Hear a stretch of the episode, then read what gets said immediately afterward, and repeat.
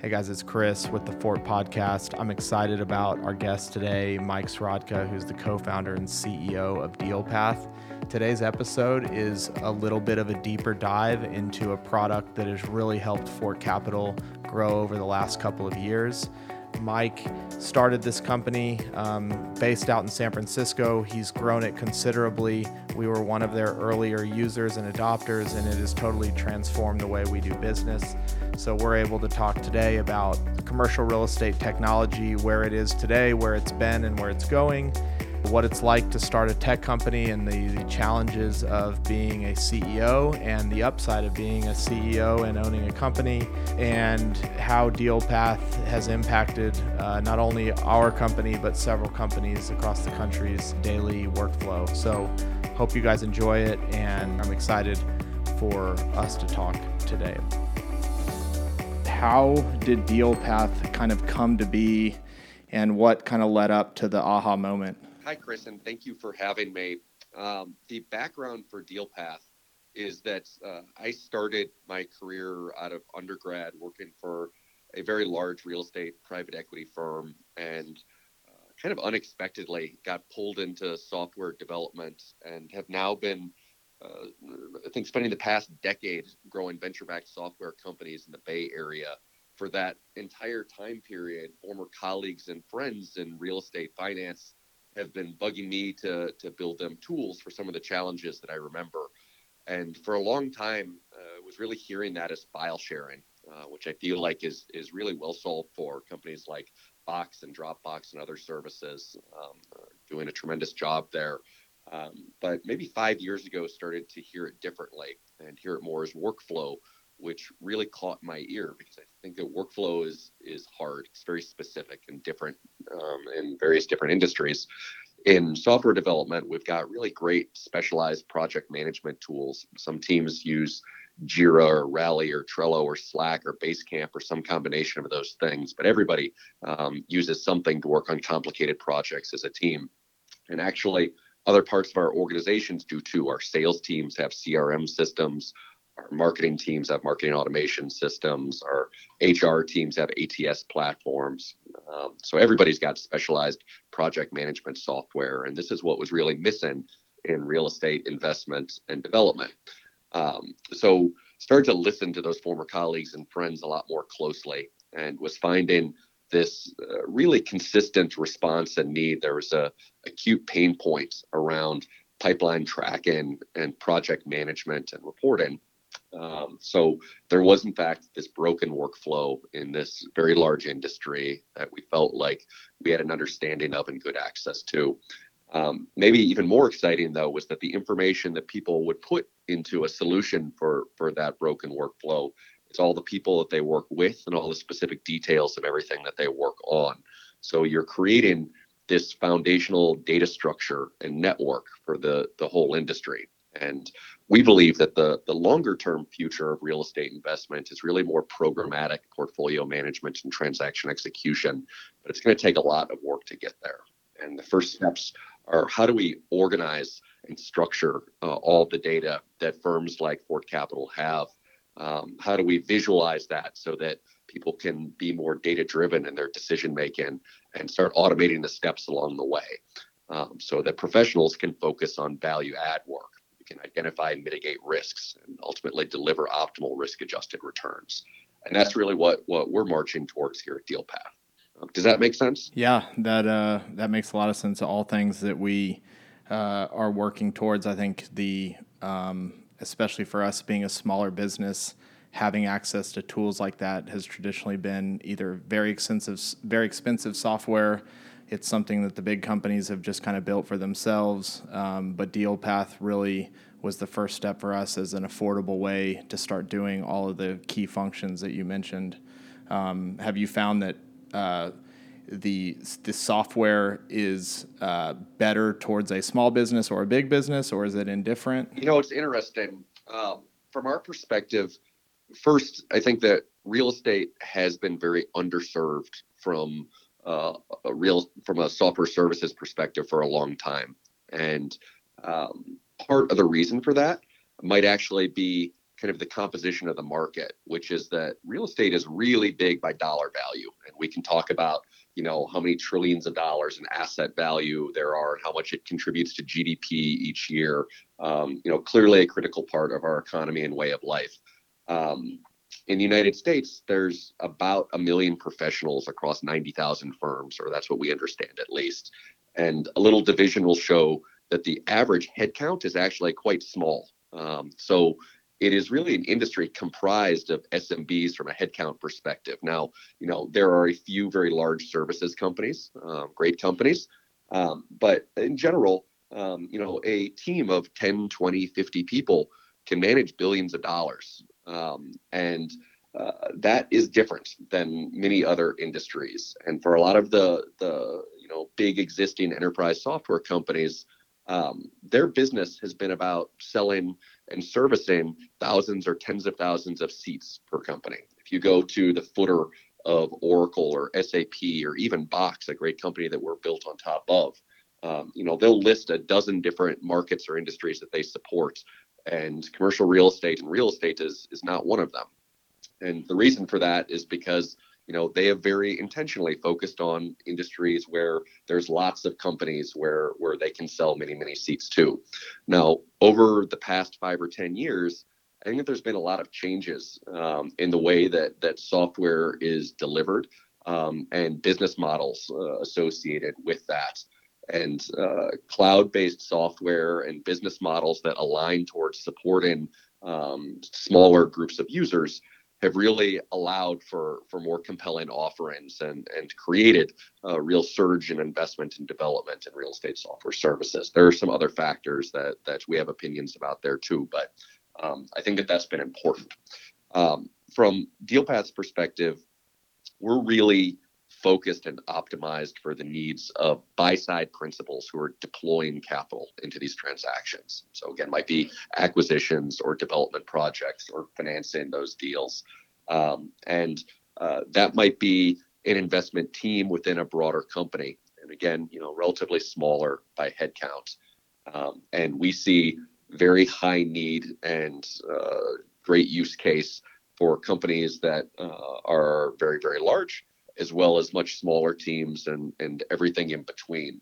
Um, one of the ways that we segment our addressable market is by assets under management as kind of a, a proxy for the scale and complexity of businesses. Um, and it is helpful for us to understand, you know, is this a firm that has more than $10 billion of assets under management? Is this a firm that has $100 million of assets under management or something different? Um, but we are really focused on institutional investment management firms who are deploying capital into these types of transactions. Regarding the um, the assets under management, have you found uh, that a company that has call it a 100 million uses it different than a company that has 10 billion or is it all kind of like you still go through the same process and procedure that you do at a 100 million at uh, a billion we see the the use cases being slightly different and um, i would say that the bigger and more complex that an organization is um, the more important it is to standardize processes and have this centralized information. Um, the smaller teams get a lot of leverage out of software, um, and the flexibility on a, a, deal by deal basis is incredibly valuable to to them. So uh, there's a lot of overlap in the needs, but there are some some distinctive differences which help us make sure that we deploy them effectively.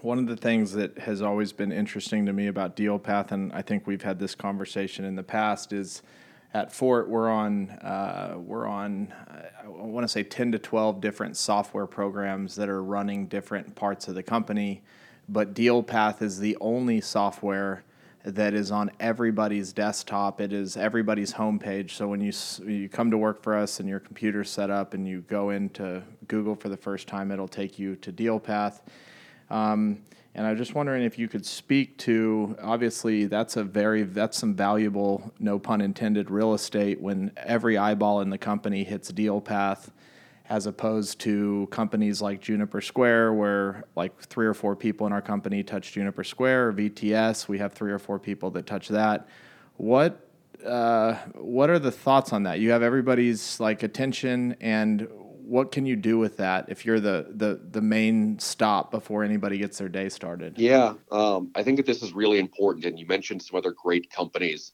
um, and you know I think that what we've seen is that historically many real estate companies have utilized a few software systems. Everybody's got you know a property accounting system they go to different services for market or property data, um, and you know might have one or two other things. Um, over the past four or five years, there's been this huge surge in investment and development in real estate software services, and there's all these new different point solutions that are adding value and that firms are are adopting. So now you've got this uh, kind of broader suite of software services that your firm is using and in order to get the most value out of them, it's really important that you be able to move data effectively between them, that they're designed for interoperability. Um, and so DealPath is kind of that that command center for the front office. So from the perspective of your investment team, um, we want to be able to connect and integrate with the platforms and systems that other parts of your organization use we don't want to to rebuild those, but we want to obfuscate the complexity of, of working with them. Um, so we view our role as being able to ingest information from the various different sources that you have access to it within DealPath. It's very well organized and designed for collaboration. And you can push this beautifully organized and structured deal file down into the other systems that you might need. So, you know, that might be upstream from us some of those market and property data services downstream from us that could be a property accounting system which connects to you know an elegant uh, leasing platform and uh, your investor relations group needs to to have their own uh, software and system um, so um, that's really kind of how we think about the modern tech stack for a, a, real estate company and and you know how we can add and create value there where we're providing kind of the functionality and perspective for that investment team and pulling together the information and the format that that you need. Yep. Have uh, and i know your focus is on real estate. Have i guess question one have you had other people try and use it for different use cases? And if you had a, a 10 year horizon, does the, the platform build to work in other industries or is it specific to real estate only? I think that this is actually one of the, the key things that's changed since we started the company. Um, when we first started, we thought that there were some important reasons why real estate was where we wanted and needed to start. Um, and if we were successful, um, we would have an interesting decision whether to uh, continue kind of vertically focused in real estate or to consider porting some of those learnings to to support um, other industries or markets or transaction types. Um, and almost instantly, as we got started, um, it became really, really clear that real estate is really big, um, and that um, what we were building, I, I think we could create the most value by being really specialized and focused on the needs of these real estate firms and, and professionals. And by doing so, um, you uh, create a data asset and data services um, that can potentially lead into new revenue streams and other businesses. But I think what we see right now is a decade of work ahead of us building out DealPath for the real estate industry and can't imagine um, I think expanding into uh, other things. There's so much work to be done here and so much value to be created um, that we're very excited to be focused exclusively on the real estate industry for the foreseeable future. CR, CRE tech or commercial real estate technology is uh, gaining momentum in the media and, and, and in actuality. Um, it seems to be uh, all the rage right now at, at, any conference I go to. It is it is what we are all um, talking about. I think the future of real estate it used to be looked at as uh, you know sometimes just like how how efficiently could you build buildings and things of that nature and now it's more leaning towards how quickly are you going to adopt technology and use it Um, I guess the two prong question is when did you really see a lot of people start um, getting into CRE uh, technology? And are we really early on in this game? Is it still very early on in this story? Let me kind of share some some anecdotal stories that that we've observed um, when we were first starting our company um, in March of 2014. Um, so call it you know four and a half five years ago. Um, it felt like real estate software services was not even a cottage industry. It was like the hinterlands, you know. Um, and you know, to to be fair and clear, there are some really great, um, uh, I think, uh, legacy and incumbent real estate software services, but but not that many of them, um, and there hadn't been a whole lot of change. Um, and during that that very first year, there was a event created uh, called CRE Tech Intersect, and they had an event in New York City and an event in San Francisco. Our company is based in San Francisco, and so um, we attended the the San Francisco event. Um, and that that first meetup event, um, there was we didn't know what to expect, but there was maybe like 30 people there, um, and it felt very hobbyist. You know, it felt like the two people in a garage that were moonlighting trying to to create something. Um, and one year later, that event came back to San Francisco and they sold out of tickets that they charged for and there was dozens of institutionally backed startups um, one year later those companies had valuations that were measured in the hundreds of millions of dollars another year later and we're talking about our first public companies so in just four years we've gone from you know not even cottage industry to you know having public companies, and that is pretty extraordinary growth. Um, there's now hundreds of institutionally backed companies, as you had mentioned. There's uh, a tremendous amount of time, money, and energy being focused in the space now. So for us, there there have been different kind of terms utilized: CRE tech, prop tech, real estate software services, whatever we want to call it.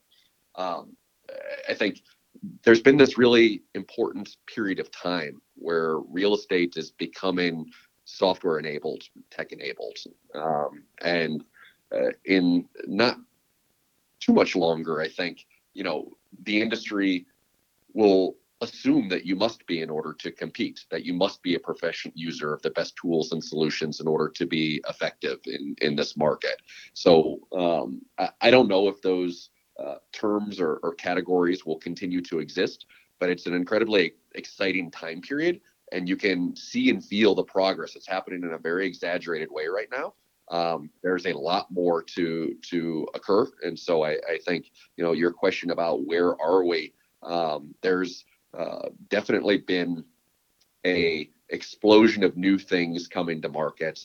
I think that we're seeing resources now consolidating around things that are getting the most traction um, and a lot more value to be harvested by you know real estate operators. Um, so uh, for that reason, I would I would say that that you know we're still in the early innings and a lot more work to do. Yeah, we say that uh, the biggest opportunity in real estate is through technology. The biggest risk is through technology. Even if you think you know that you're uh, becoming more tech savvy as a business, it's still happening very quickly around us, and um, it's it's a constant learning um, uh, process.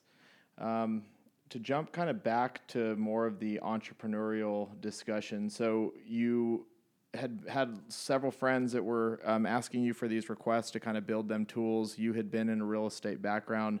What was kind of the tipping point of like, all right, I'm gonna do this full time. I'm starting a company what you described is is exactly the case where it was you know former colleagues and friends who I think very highly about were persistent in their requests for these things, and it took a, a while to to hear them correctly.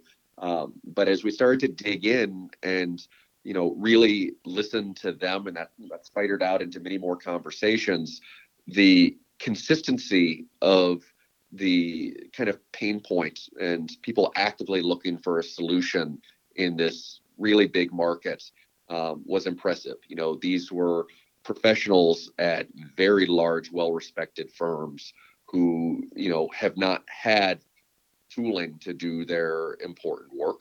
Um, and making that kind of jump to, you know, not only is there a broken workflow, but actually, you know, this is kind of the ideal mechanism to create the foundational data structure for the whole industry. Um, real estate is the largest asset class in the world.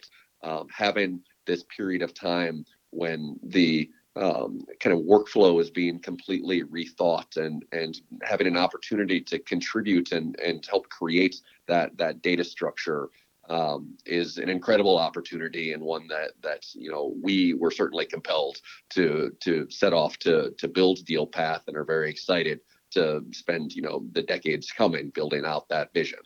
So you get started if if somebody's not a uh, from a tech background, but they have a great idea, and I'm assuming your background was obviously not in the the tech side. How hard is it? to start a tech company if you are not quote unquote the, the tech person? And does it have to be done in, in San Francisco or New York, or what is it like to, to find talented tech and uh, people and, and all that good stuff? I guess from my perspective, whether it is a software company or any other kind of company, um, starting companies is really hard. Um, and uh, so let me kind of start there that like whatever kind of company it is it's going to be really hard and because of that you need to be really kind of you need to be completely focused and dedicated to making it happen um, in my own life i've had you know a number of different side projects um, that um, were interesting um, and in many ways i think helped kind of keep your sanity um, to get to think about new and different things. Um, but until you're dedicated to it, it's very unlikely that it's going to happen because life just gets in the way. Um, and so, you know, whether it's your day job or your personal life or other things, um, at least for me, those side projects you know, always just kind of lost momentum for for those reasons rather than coming to like a real conclusion that it was a viable business or not. Um, so getting to that kind of conviction to to commit to making it, it happen is really important, and that is true whether it's a software company or some other kind of company. Um, and maybe as a, a another point there is just that whether it's going to be a software company or some other kind of business, um, you know, finding great complementary people to work with um, is also kind of the, the core of, of how to get leverage in, in bringing this business to life. And so, you know, if you're building a software company and don't have, you know, a whole lot of experience and expertise in building and operating software, um, those are really really critical skills to find you know partners that you are going to work effectively with and depend on. Um, and if it's some other kind of business you know all businesses require a number of different kind of skills and um, prioritizing what you need next um, and you know bringing great folks together and and finding processes to work effectively is kind of the name of the game something that um, I think I was told a, a, while ago, and certainly found to be true in, in our own operations, is that the kind of general breaking points for for companies in their process happens at ones and threes by headcount and by revenue. So when you go from you know one to three to ten to thirty to 100 to 300 to 1,000 to 3,000 onward, um, those are kind of the time periods when your your process is going to need to evolve. And you know, if we're going to look at it from the headcount standpoint first, you know, when you're one person, you can operate a certain way. Um, as you get to three people, you need to to start um, kind of evolving and modifying that. Same thing as you pass 10 people and onward to 30. Um, so this is something that that changes over time, and process is a function of the people that you have.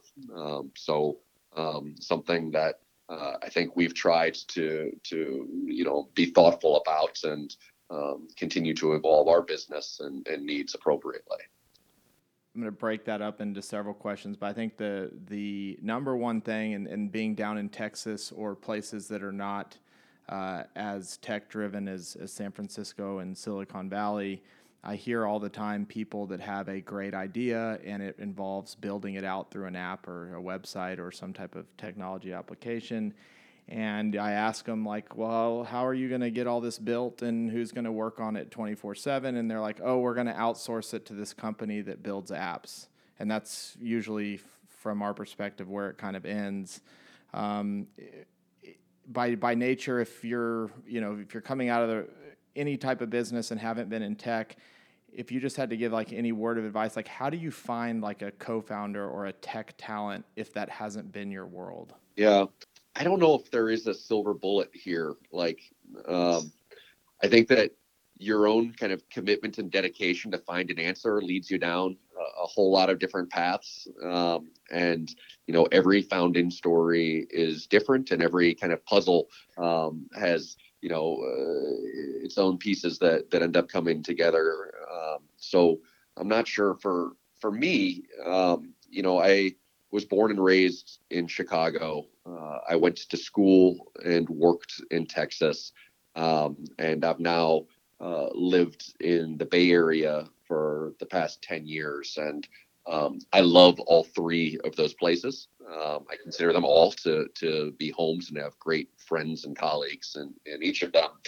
Um, when I moved from Texas to, to San Francisco specifically, um, something that I was really impressed by um, was the uh, density of people building software companies and infrastructure for for building software companies here compared to other places that I had lived. And you know, I had you know in many ways kind of argued until I was blue in the face that you can start a software company anywhere, and I, I think that that is true. Um, I would also uh, maybe say now that uh, there is a whole lot of talent and capital for building software companies um, in Northern California and in a number of, of other places. Um, and that there's a lot of infrastructure for building that type of company here. And as we had kind of talked about earlier, building companies is really hard.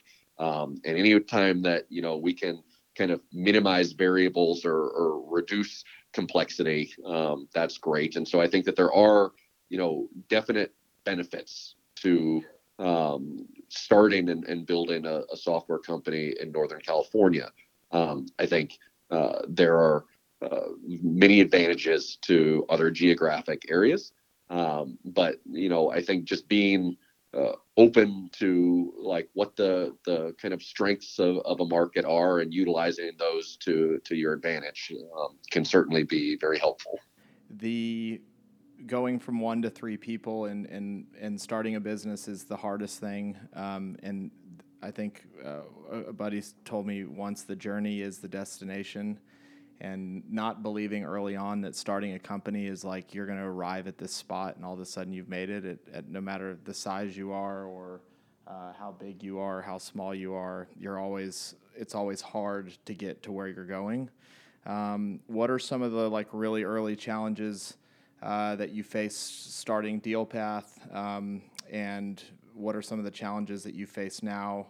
And in between there, not trying to add too much, but like, what is your job as CEO? All CEOs sometimes take on different roles. Yeah, um, boy, a lot of good questions there. Um, maybe let me tackle it in kind of reverse order. Um.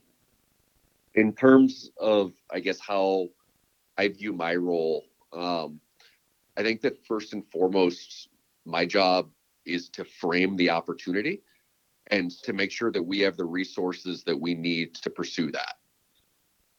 Um, and the resources part, you know, can uh, include a number of different things. That that is is human talent. Um, so from a recruiting standpoint, I view that as a, a big part of of my role um, capital uh, to have the financial resources to be able to pursue this opportunity. Um, and also, I, I, think insulating the team that, that we have from things that are not core to, to their work as much as possible. um, wants to to be able to do that. And you know, over time, um, that kind of morphs and changes. But but generally, I, I think that those are kind of two big parts of what we do. Um, for DealPath's kind of founding story, um, for some good reasons, I think that DealPath came together more quickly and more smoothly than any prior experience that that I had had. Um, and part of that is that you know we are building enterprise software for business users who have a known problem and are actively looking for a solution. So because of that, you've got like really good access to what you're trying to solve for. Um, and that is not always the case in consumer or other businesses that that our team has been involved with previously. Um, the second is um, you know to uh, build a solution for this challenge.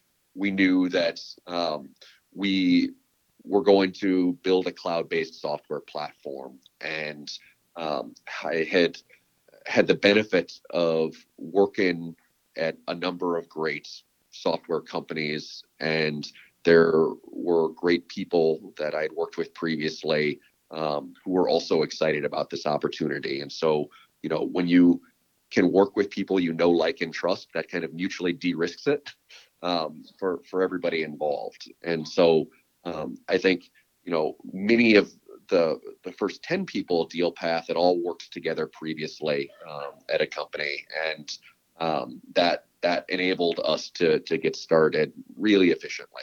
Um, as I think about kind of where we're at today, and you know the uh, biggest opportunities for us as we look ahead, I, I guess I would say that generally speaking, we have built a great foundation of a product and product development team that we generally know how to grow predictably. And I don't mean to trivialize that at all. It's just that we've we built software together at very large scale. And we feel like we generally know how to build the things that we think we want and need to. We feel like we've got a pretty good network and pattern recognition for recruiting and training and for managing those roles. We've got a decade of work ahead to do, but we generally know how to, to do it. Um, as we go to market, we're trying to build out an equally great foundation of a business operations team and programs that we can grow predictably. Um, and that is so that we can support more and more customers um, as as we go to market. Um, and I would say that that those are some of the things that are the biggest opportunities and and risks for us over the coming couple of years. Um, maybe as part of that and kind of go into those changes in process, you know, we're also becoming a larger organization um, and you know becoming not only great experienced individual contributors, but also being really effective people managers and being thoughtful about kind of organizational design and structure are new challenges that that we'll need to accomplish. I, am not. I don't know how big DealPath. How big's DealPath now, employee wise? Uh, 35 full time people. So you just hit one of your threes. Uh, yes, we are right in the the mix of it, and I think a little bit self conscious about that. Yeah.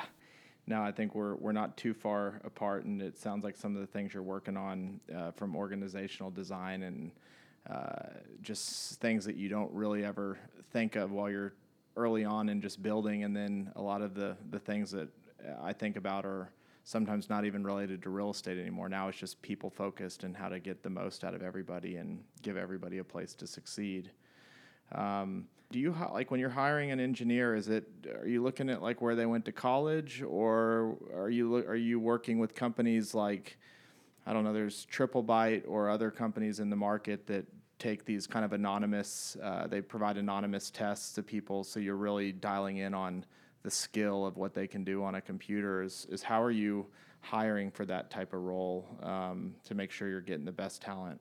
At least to date, um, we have only hired people that are experienced in the role that we're looking for them to to start in here at DealPath.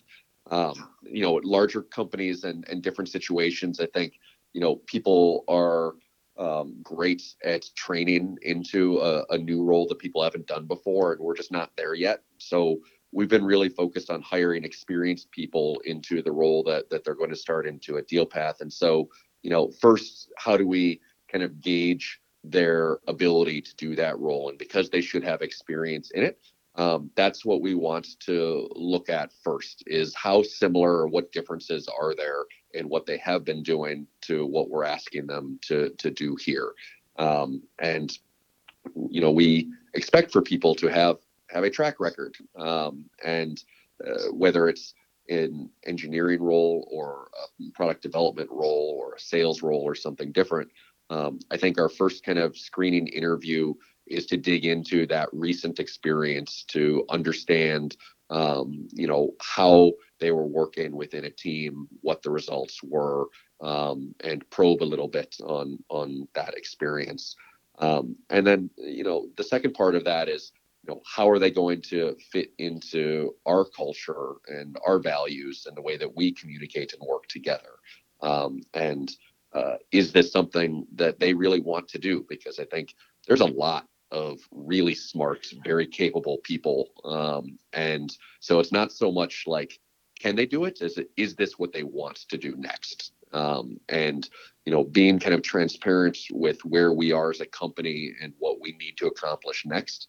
um, and make sure that this is something that they're excited to do. That's something that's you know maybe even a little bit different between choosing to join an early growth company versus joining you know a later stage more mature place um, is that uh, it's really really critical that that we be aligned on um, kind of that that mission um, because the the path could could vary and change along the way. And if we're not you know uh, excited to to be doing this together um, then you know there could be some unexpected experiences along the way. What has the fundraising process been like from your experience and how critical is fundraising to hiring good people um, from a standpoint of you know the, the security of uh, that there's funding going forward. And um, and then just the experience of like raising money from VCs like it love it. Any advice you would have there? I guess I would maybe start by just kind of simplifying it a little bit which is that um, you know as you're or at least for us as you're starting a company um, you're trying it's not even trying you need to sell that vision to everybody it's like you're trying to convince great people to join your team. You're trying to convince customers to uh, utilize your solution. You're trying to compel investors of the business opportunity. And those are all kind of intertwined with each other where you know investors wants to see validation from the markets and recruits want to see you know financial resources like all those things kind of uh, end up affecting each other. Um, so i think you know not only having this vision for your company but but you know really communicating that to all of the different potential stakeholders um, and and you know folks involved becomes um, a huge part of our existence. Um, and uh, within that, you know, I, I, think that there's lots of different types of investors, um, and it really depends on the particular business as to how best to capitalize uh, a company. So, you know, whether it's individual angel investors or seed funds or venture firms or private equity firms or some other form of capital. Um, there's too many intricacies for me to try to unpack to know to, to recommend how best to capitalize you know any given business i think that for our company um, we have benefited from being well capitalized from the start and having a combination of both great valley based venture firms and strategic industry operators that bring kind of these different skills and benefits of having a lot of experience growing software companies, as well as having a really great understanding of our particular market, the real estate industry, um, and helping accelerate um, our, our customer development and growth there. Um, that's something that uh, I think we see to continue to be important for us. It's having that kind of mix and balance um, with our stakeholders. There's clearly a difference in someone that's willing to to invest see, see in a seed fund versus like a Series A or B. I think there's a lot of similarities. They're always looking at the founding team, the uh, the durability of them, the chemistry. But as you continue to grow as a company, I would assume the questions that you get asked along the way are, you know, at seed round there really is no results. Um, it becomes more about uh, the results that you're providing, the clarity that you've gained over the couple years of building the company. Um, I guess is there anything? Is there a big difference that you see between like an angel investor and a Series B investor? And are there many people out there that would do both? Boy, you know, there's just so many different firms and personalities. Um, I, I, think it's hard to generalize, but um, we do maybe see even different motivations from from investors. So at kind of the earliest stages of company formation and development, um, kind of angel and seed investors, oftentimes these are, are individuals um, and you know they're really kind of investing in the dream and the team. So you know they might have a personal interest in the space that you're working in. They might have a personal interest in seeing the people involved uh, you know be successful. Um, and so their motivation is you know as much kind of personal attachment as it is kind of the financial outcome. I, I think that they do care about the financial outcome, um, but that there is oftentimes kind of a, a personal influence there as well. Um, as companies start to kind of develop and, and go to market in order to capitalize them further, I think that both the management team and, and stakeholders are looking for signs of product market fit that you know this is no longer just the idea and this you know great team of folks that we believe can can build and realize it but we're looking for some validation that um, there are in fact known customers that uh, want and are using and will exchange value for for this thing. And in order to progress even further i think there's going to be a lot more inspection of the unit economics and and market sizing um, to determine how best to to capitalize a company for you know later stage growth and and um, kind of growing into a, a, larger thing. I'm going to gear back uh, towards towards DealPath. I think my final question with regards to just uh, leadership and building a company. What is the best advice that you've ever received? And what is the worst advice that you've ever received?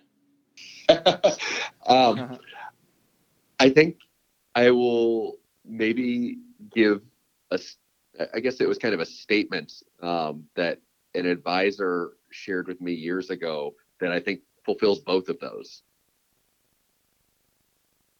Um, so something that that was told to me years ago was that um, and this this really did affect me quite a bit, um, was that every day that you're operating below cash flow break even is like having an artery open. Um, there's blood gushing out of your body, and you need to triage that. So you need to be frantically figuring out, you know, how to to to stop that. Um, and so in some ways, I agree very much with that thought. And I think that you want to be prudent with your resources and um, your financial resources are so important for company development that um, you know it makes sense that you be very aware of them um, and that part resonates with me and you know don't want to uh, misuse those financial resources in any way. And most of all, you know, really wants to focus resources on the most important things. So I think that that that uh, I, I, continue to agree with. Um, the other part of it, which I think, you know, maybe comes into conflict a little bit, um, is that oftentimes in software and in other businesses, you can see and get conviction in the medium to long term value of investments that you need to make today. And for those reasons, there's you know good opportunities to invest in growth or invest in progress, um, which in the near term might result in operating at a loss or below cash flow break even. Um, if you know you know that uh, every customer that you sign is worth ten dollars, um, and it costs you two dollars to to acquire them. You know, you want to acquire every single customer that you can today, um, and that is you know one maybe simplistic example of this. Um, but uh, going back to to your question. Um, I, think that, that that statement was uh, given in such a way that I, I interpret it as advice, and I think that it, it's good advice, but also you know needs to be taken within the context of of where your business is at. Yep, being will being sometimes you have to bet on the long term. Um, yep. And uh, it's uh, somebody's put it a different way. It's being an entrepreneur, starting a company is like jumping off a cliff and trying to build an airplane on the way down. I uh, have always liked it, and and you know if you focus too much on on the long term, um, you can't cover kind of the near term requirements to get there. And if you focus too much on the kind of immediate near term things, then you don't get to the long term vision that that you wanted. Um, so uh, definitely kind of an art and and uh, needs to balance those things. Let's just jump right back into DealPath and then we'll uh, we'll bring this home. Uh, I for anybody that um, I guess to your your target market who are the people that if they're sitting there today frustrated at their company uh, need to be figuring out DealPath or need to, to learn about DealPath or try it out? And, and what's the best way uh, that somebody would get in touch with y'all? Yeah. Um, so i would say that if you work at or involved with a real estate investment management firm um, the investments team there, uh, I think will will benefit from and enjoying learning about DealPath and deal management platforms, and that it will be very hard to compete um, and deliver optimal risk-adjusted returns without a solution like ours. Um, so for those acquisitions teams, development teams, financing teams, their executive committee, their executive leadership, um, I think that we have a very compelling offering um, and would love to show them how organizations like theirs are leveraging our platform. Um, you can find us at dealpath.com. That's D E A L P A T H.com. Um, and you can request for a free demo there on the website. Um, you can also uh, just email us at sales at dealpath.com um, and our team will respond promptly and, and look forward to engaging with you. DealPath has has significantly changed uh, the direction of Fort Capital. It's probably the stickiest product that we have. Um, Mike, you've built a product that's that's really changed um, our company. I'm grateful for it every day. I love to hear um, your story and that y'all are in this for the long term and feel like you have another decade to build out.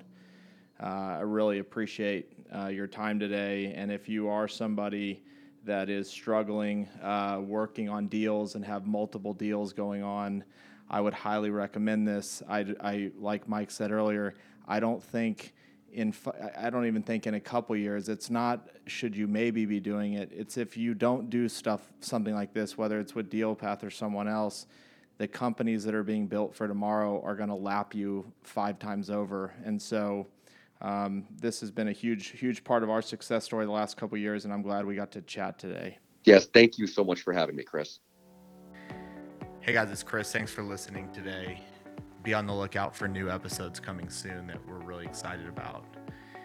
If you'd subscribe to us on Apple or Spotify, and if you really love to give us a five star review, we'd be super grateful. Have a great day.